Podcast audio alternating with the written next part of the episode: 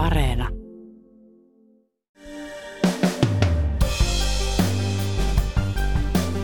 Venäjän hyökkäys Ukrainaan on saanut suomalaiset haluamaan NATOon enemmän kuin koskaan aiemmin. Olisiko juuri nyt erittäin hyvä vai erittäin huono hetki yrittää päästä Naton jäseneksi? Ja miten puolustusliiton jäsenyyden hakeminen oikein kannattaisi hoitaa? Tämän jakson vieraana on pitkän uran puolustushallinnossa tehnyt Jukka Juusti. Näkisin sen parhaaksi, että Suomi pitää kortit piilossa siihen asti, kunnes se sitten yhtenä päivänä ilmoittaa, jos ilmoittaa, että haemme NATO-jäsenyyttä. Olemme päätyneet tähän. Tänään on maanantai 14. maaliskuuta. Kuuntelet Ylen uutispodcastia. Minä olen Reetta Rönkä.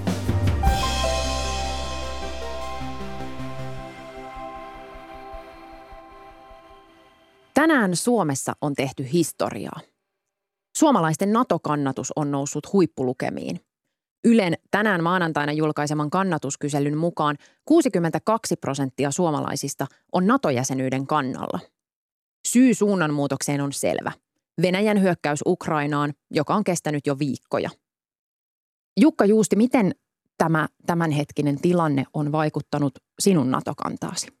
Olen, olen ollut, ollut varsin skeptinen NATO-jäsenyyden osalta erityisesti sen takia, että tätä on nähnyt, että kansasta niin suuri osa on, on vastustanut NATOa, en ole pitänyt sitä realistisena. Ja tällä hetkellä nyt sitten niin se on hyvin varteen otettava mahdollisuus.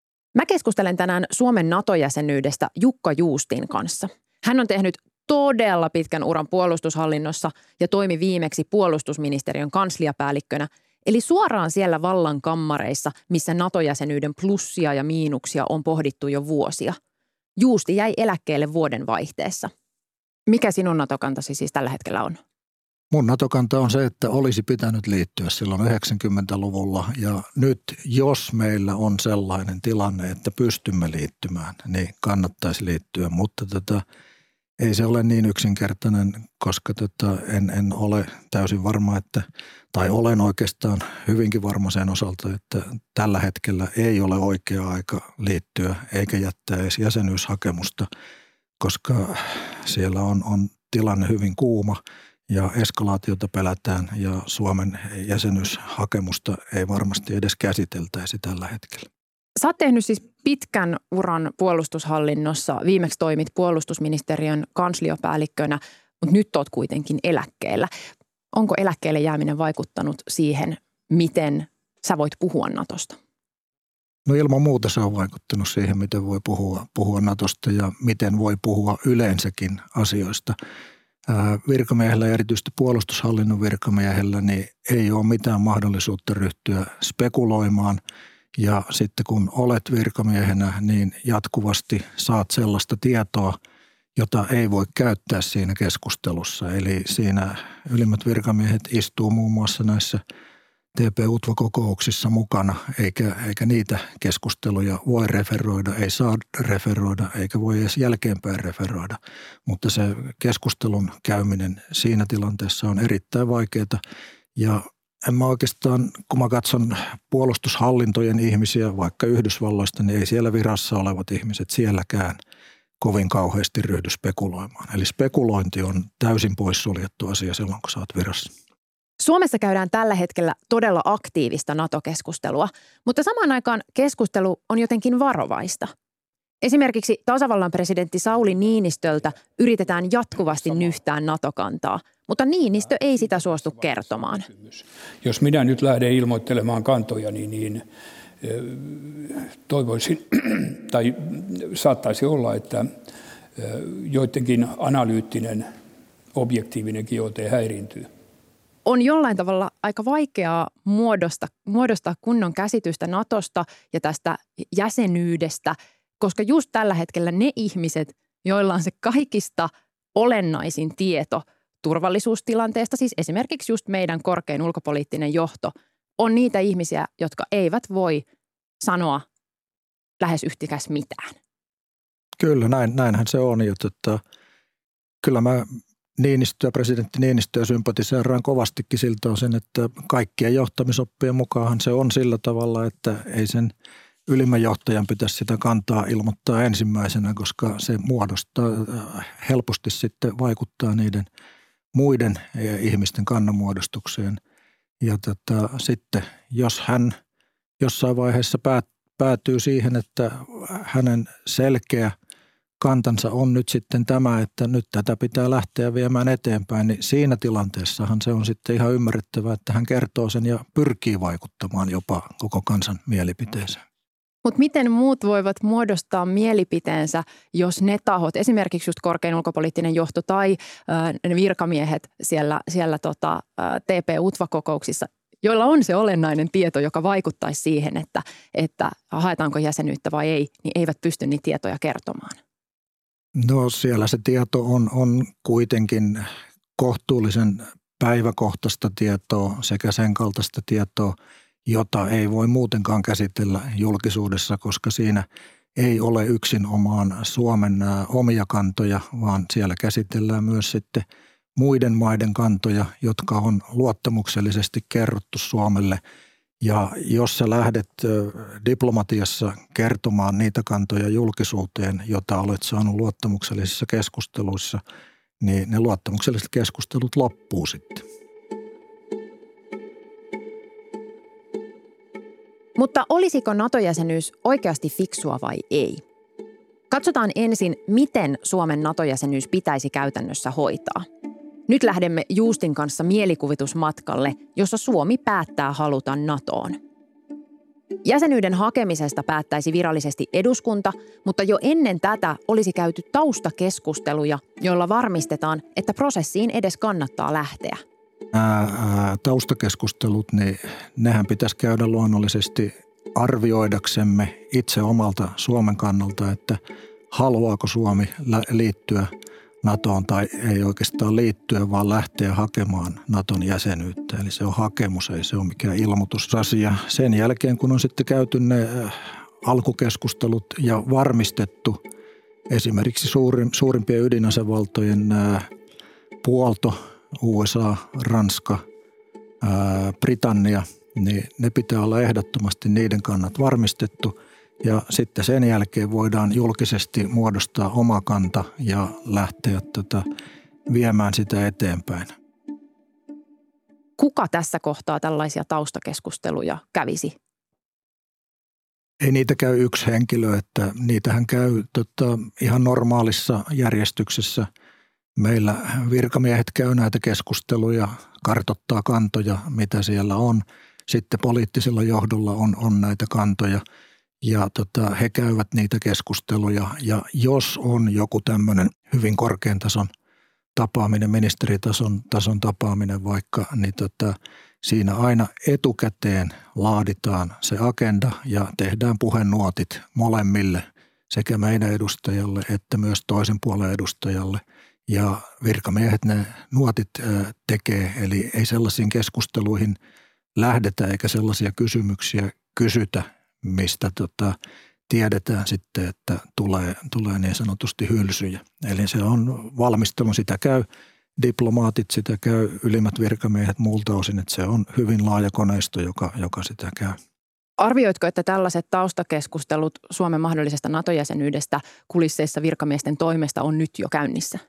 Siis varmasti käydään kartotuksia, eli käydään keskusteluja, että miltä se näyttäisi, jos Suomi ja Ruotsi tai Suomi tai, tai Ruotsi hakisi jäsenyyttä, että mitä olette mieltä siitä, että onko tämä sopiva tilanne ja mikä se on, mutta eihän siellä niin kuin sillä lailla sanota, että Suomi aikoo hakea jäsenyyttä, vaan kartoitetaan sitä tilannetta, että mikä se tilanne on, on tällä hetkellä.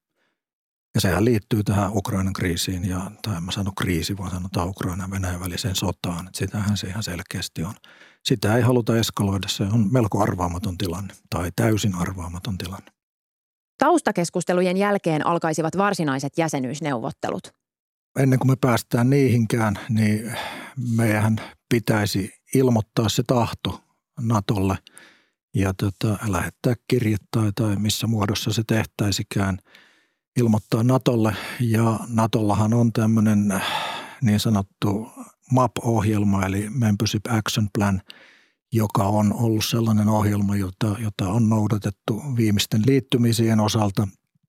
Eli Natos on iso joukko maita, jotka on joutunut käymään tämän prosessin läpi ja en oikein jaksa uskoa, että Suomi siitä voisi oikasta. Eli hyvin todennäköisesti Suomi ja Ruotsi joutuisi samaan prosessiin.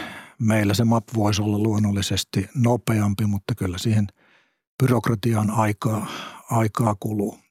Jäsenyyshakemus hyväksytään yleensä Naton huippukokouksessa, jossa vaaditaan yksimielisyyttä. Päätös olisi tarvittaessa mahdollista tehdä nopeastikin. Mutta pullonkaulaksi prosessissa muodostuu se, että joka ikisen 30 NATO-maan pitäisi myös ratifioida Suomen jäseneksi ottaminen omassa parlamentissaan. Juustin mukaan tähän menisi luultavasti vähintään vuosi. Sinä aikana Suomella ei olisi Naton turvatakuita en pidä sitä, sitä ollenkaan mahdollisena. Ja tota, itse asiassa taisi presidenttikin sanoa, että turvatakuut koskevat, koskevat Naton, Naton jäseniä. On sitten spekuloitu myös tämmöisillä kahdenvälisillä turvatakuilla, mutta jos nyt katsotaan vaikka Ukrainan tilannetta tällä hetkellä, niin siellähän Yhdysvallat esimerkiksi varoo hyvin huolellisesti sitä, että kun Puola olisi luovuttamassa heille niitä vanhoja – MiG-29 hävittäjiä, jotka sitten annettaisiin Ukrainalle, niin Yhdysvallat eivät ole, ole tähän suostuvaisia nimenomaan eskalaatiovaaran vaaran vuoksi, niin en pidä sitä kyllä ää, todennäköisenä, että Yhdysvallat tai mikään muu maa antaisi meille turvatakuut jäsenyysprosessin prosessin ajaksi.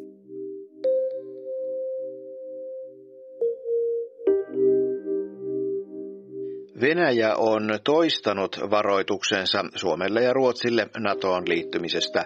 Venäläisdiplomaatti Sergei Beljajev sanoi uutistoimisto Interfaxille olevan selvää, että Suomen ja Ruotsin liittymisellä NATOon, joka on ennen muuta sotilasorganisaatio, olisi vakavia sotilaallisia ja poliittisia seuraamuksia, jotka muuttaisivat täysin suhteet näihin maihin ja edellyttäisivät... Miten Venäjä reagoisi, jos Suomi päättäisi hakea NATO-jäsenyyttä?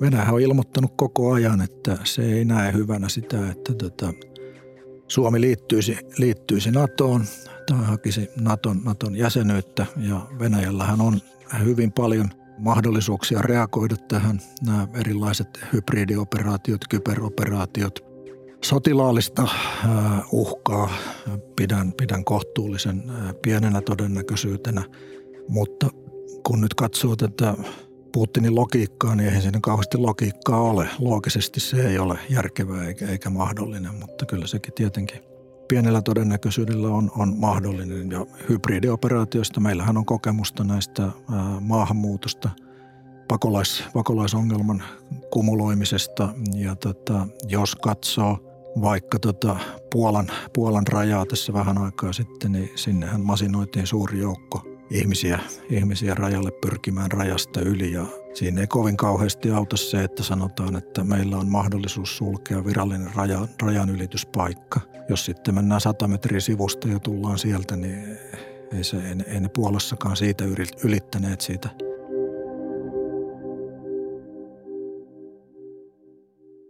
Ajatteletko, että tällaiset mahdolliset Venäjän operaatiot, olisivatko ne siis, ähm, pyrittäisiinkö niillä siis vaikuttamaan siihen, että Suomi vaikka yhtäkkiä vetäisikin sen hakemuksensa pois, tavallaan jotenkin säikähtäisi, äh, jättäisi hakemusprosessin kesken? Kyllähän niillä varmasti siihen pyrittäisiin, mutta niillä pyrittäisiin varmaan myös vaikuttamaan sitten Naton jäsenvaltioihin, eli luomaan tätä epästabiilia tilannetta ja eskaloitumisen – mahdollisuutta. Eli kysymyshän on siitä, että haluaako NATO-maat tällä hetkellä, ei varmaankaan halua, mutta haluaako ne tulevaisuudessa ottaa 1340 kilometriä uutta ää, itärajaa, uutta Venäjän vastaista rajaa, rajaa ää, ongelmakseen tai, tai puolustettavakseen. Sillä voidaan pyrkiä vaikuttamaan Suomen kansalliseen mielipiteeseen, sillä voidaan pyrkiä vaikuttamaan NATO-maiden mielipiteeseen – tämmöisiä mahdollisuuksia on. En sano, että se varmasti tulisi tapahtumaan, mutta kyllä siitä olen kohtuullisen varma, että Venäjä reagoisi. Onko tässä sellainen asetelma, että mitä avoimempi tämä Suomen mahdollinen jäsenyyden hakemisprosessi oikein on, niin, niin sitä haitallisempi se myös on meidän turvallisuudelle. Olen sitä mieltä, että itse olen suuri avoimuuden kannattaja ollut aina, mutta tässä tilanteessa niin itse tekisin sen sillä ja Suomen kannalta näkisin sen parhaaksi, että Suomi pitää kortit piilossa siihen asti, kunnes se sitten yhtenä päivänä ilmoittaa, jos ilmoittaa, että haemme NATO-jäsenyyttä. Olemme päätyneet tähän. Se, se on, on hankala homma, erittäin hankala homma, että jos tätä ryhdytään julkisuudessa käymään tätä keskustelua. Se ei, ei todellakaan nopeuta eikä auta sitä. Jos olisi tällainen tilanne, että Suomi valmistelee jäsenyyttä, pitää kortit piilossa, niin tavallaan ketkä on ne, jotka ne kortit näkee? Mietin esimerkiksi sitä, että jos kuitenkin eduskunta, eduskunta on se, joka sen päätöksen tekee, niin olisiko esimerkiksi niin kuin puolueet äh, mukana silloin jossain tällaisessa niin kuin sisäpiirissä, joka tietää, mitä tapahtuu? No eduskuntahan sen päätöksen tekee, että luonnollisesti eduskuntapuolueet pitää informoida etukäteen, mutta tota, kyllä se – siinä valmisteluvaiheessa toimii sillä tavalla, ainakin, ainakin itse tekisin sen niin, että tota, käydään keskustelua valiokuntien puheenjohtajien kanssa sekä puolueiden puheenjohtajien kanssa. Eli ei, ei sitä keskustelua eduskunnassa käydä, koska ei se siellä pysy salassa eikä, eikä, eikä niitä nyansseja voisi siellä käsitellä. NATO-keskustelussa paljon kilpistyy ajoitukseen. Siis siihen, milloin sitä jäsenyyttä kannattaisi tai ei kannattaisi tai olisi kannattanut hakea. Kuten on jo käynyt ilmi, Juustin mielestä juuri nyt ei todellakaan ole oikea aika jäsenyysprosessin aktivoimiselle. Nyt ei voi hakea NATO-jäsenyyttä, koska Ukrainan ja Venäjän välillä on sota, ei, ei sotatilan käynnissä ollessa, niin en usko, että tätä on, on mahdollista hakea, tai aina hakea voi, mutta on mahdollisimman huono hetki hakea Naton, Naton jäsenyyttä avaa vielä, että miksi sotatilan käynnissä olisi huono hetki jättää se hakemus. Eikö tavallaan voisi ajatella, että Venäjän huomio on juuri nyt muualla? Onhan se muualla se Venäjän huomio, mutta tota, mi, miten nopeasti se Venäjä sitten siirtää sen huomionsa, huomionsa Suomeen. Ja tota, en, en, en usko, enkä jaksa uskoa sitä, että Naton jäsenmaat – ryhtyisivät käsittelemään Suomen jäsenhakemusta juuri tällä hetkellä, kun siellä on menossa iso kriisi, iso sota, sota Ukrainan alueella. NATOhan on ilmoittanut, että he eivät ota sotaa käyviä maita jäsenekseen ja sitten Venäjällä olisi kohtuullisen helppo mahdollisuus eskaloida tätä pienimuotoiseksi kriisiksi, eikä tarvitse mennä edes, edes sotilaalliseen, vaan voi mennä tuonne kyberpuolelle ja vastaavalle ja katsoa, että käytännössä on, on – sen kaltainen kriisi Suomen kanssa menossa, että ei, ei NATO voi ottaa jäseneksi. Ja sitten ilman muuta Venäjä vaikuttaa myös sitten Naton jäsenmaihin. Näin jälkiviisaana voin todeta sen, että Suomen olisi pitänyt liittyä silloin 90-luvulla. Silloin Venäjä oli heikko ja silloin se olisi onnistunut. Hyvää iltaa ykkösjutusta. Naton päätös laajentua entisen Varsovan liiton maihin on pakottanut myös Suomen miettimään omaa suhdettaan NATOon. Maan ulkopoliittinen johto vakuuttaa Suomen pysyvän liittoutumattomana. Mutta yhä useammissa puheenvuoroissa nostetaan esiin ajatus Suomen NATO-jäsenyydestä tulevaisuiden vaihtoehtona. Tässä ohjelmassa me käymme... Kerro vielä, että ajattelitko itse tuolloin aiemmin niin, että, että nyt todellakin olisi hyvä hetki? En, en. Vähän olin silloin tota, itse asiassa meidän NATO-edustustossa ja – olin kohtuullisen hämmentynyt, kun NATO, NATO laajeni, enkä pitänyt sitä ollenkaan todennäköisenä, että, että Suomi liittyisi. Ja tota, kyllähän se oli liikuttava tilaisuus siellä, kun olin sitten ja Viron lippu nostettiin Natossa, Natossa tankoon ja Suomen kansallislauluhan siinä soitettiin, koska se on myös Viron, Viron kansallislaulu. Että, mutta en, en ollut ollenkaan, olen jälkiviisas tässä. Mutta on minusta kiinnostavaa, kun tietyllä tavalla minusta NATO-keskustelussa – Tämä voi mennä nyt ehkä vähän niin kuin filosofiselle tasolle, mutta korostuu jotenkin sen pohdinta, että mitä tarkoittaa juuri nyt, mitä tarkoittaa oikea hetki, kun tuntuu, että ikinä juuri nyt ei ole oikea hetki, mutta jälkikäteen kun katsoo, niin joskus on kyllä ollut se oikea hetki.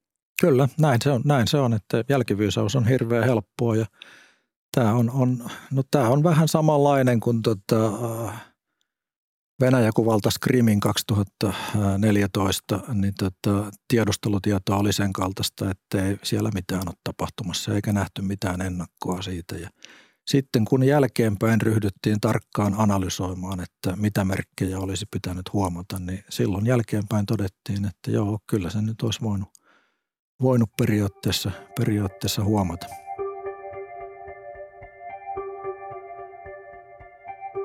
Mitä ajattelet, miten vahvaa turvaa NATOon liittyminen toisi Suomelle?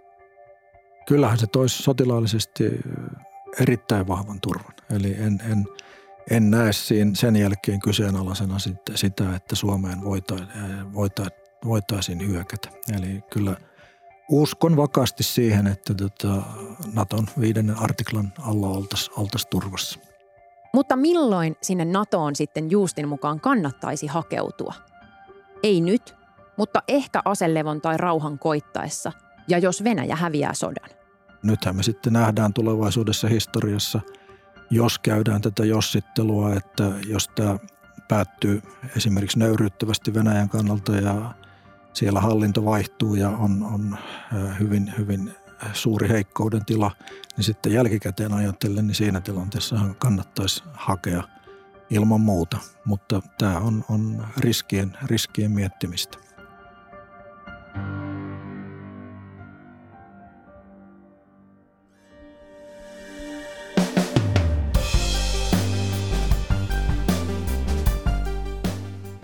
Kiitos kun kuuntelit Ylen uutispodcastia. Uutispodcast ilmestyy joka arkipäivä kello 16 Yle Areenassa. Sieltä löytyvät myös uutispodcastin edelliset jaksot. Voit lisätä meidät suosikiksi painamalla sydäntä.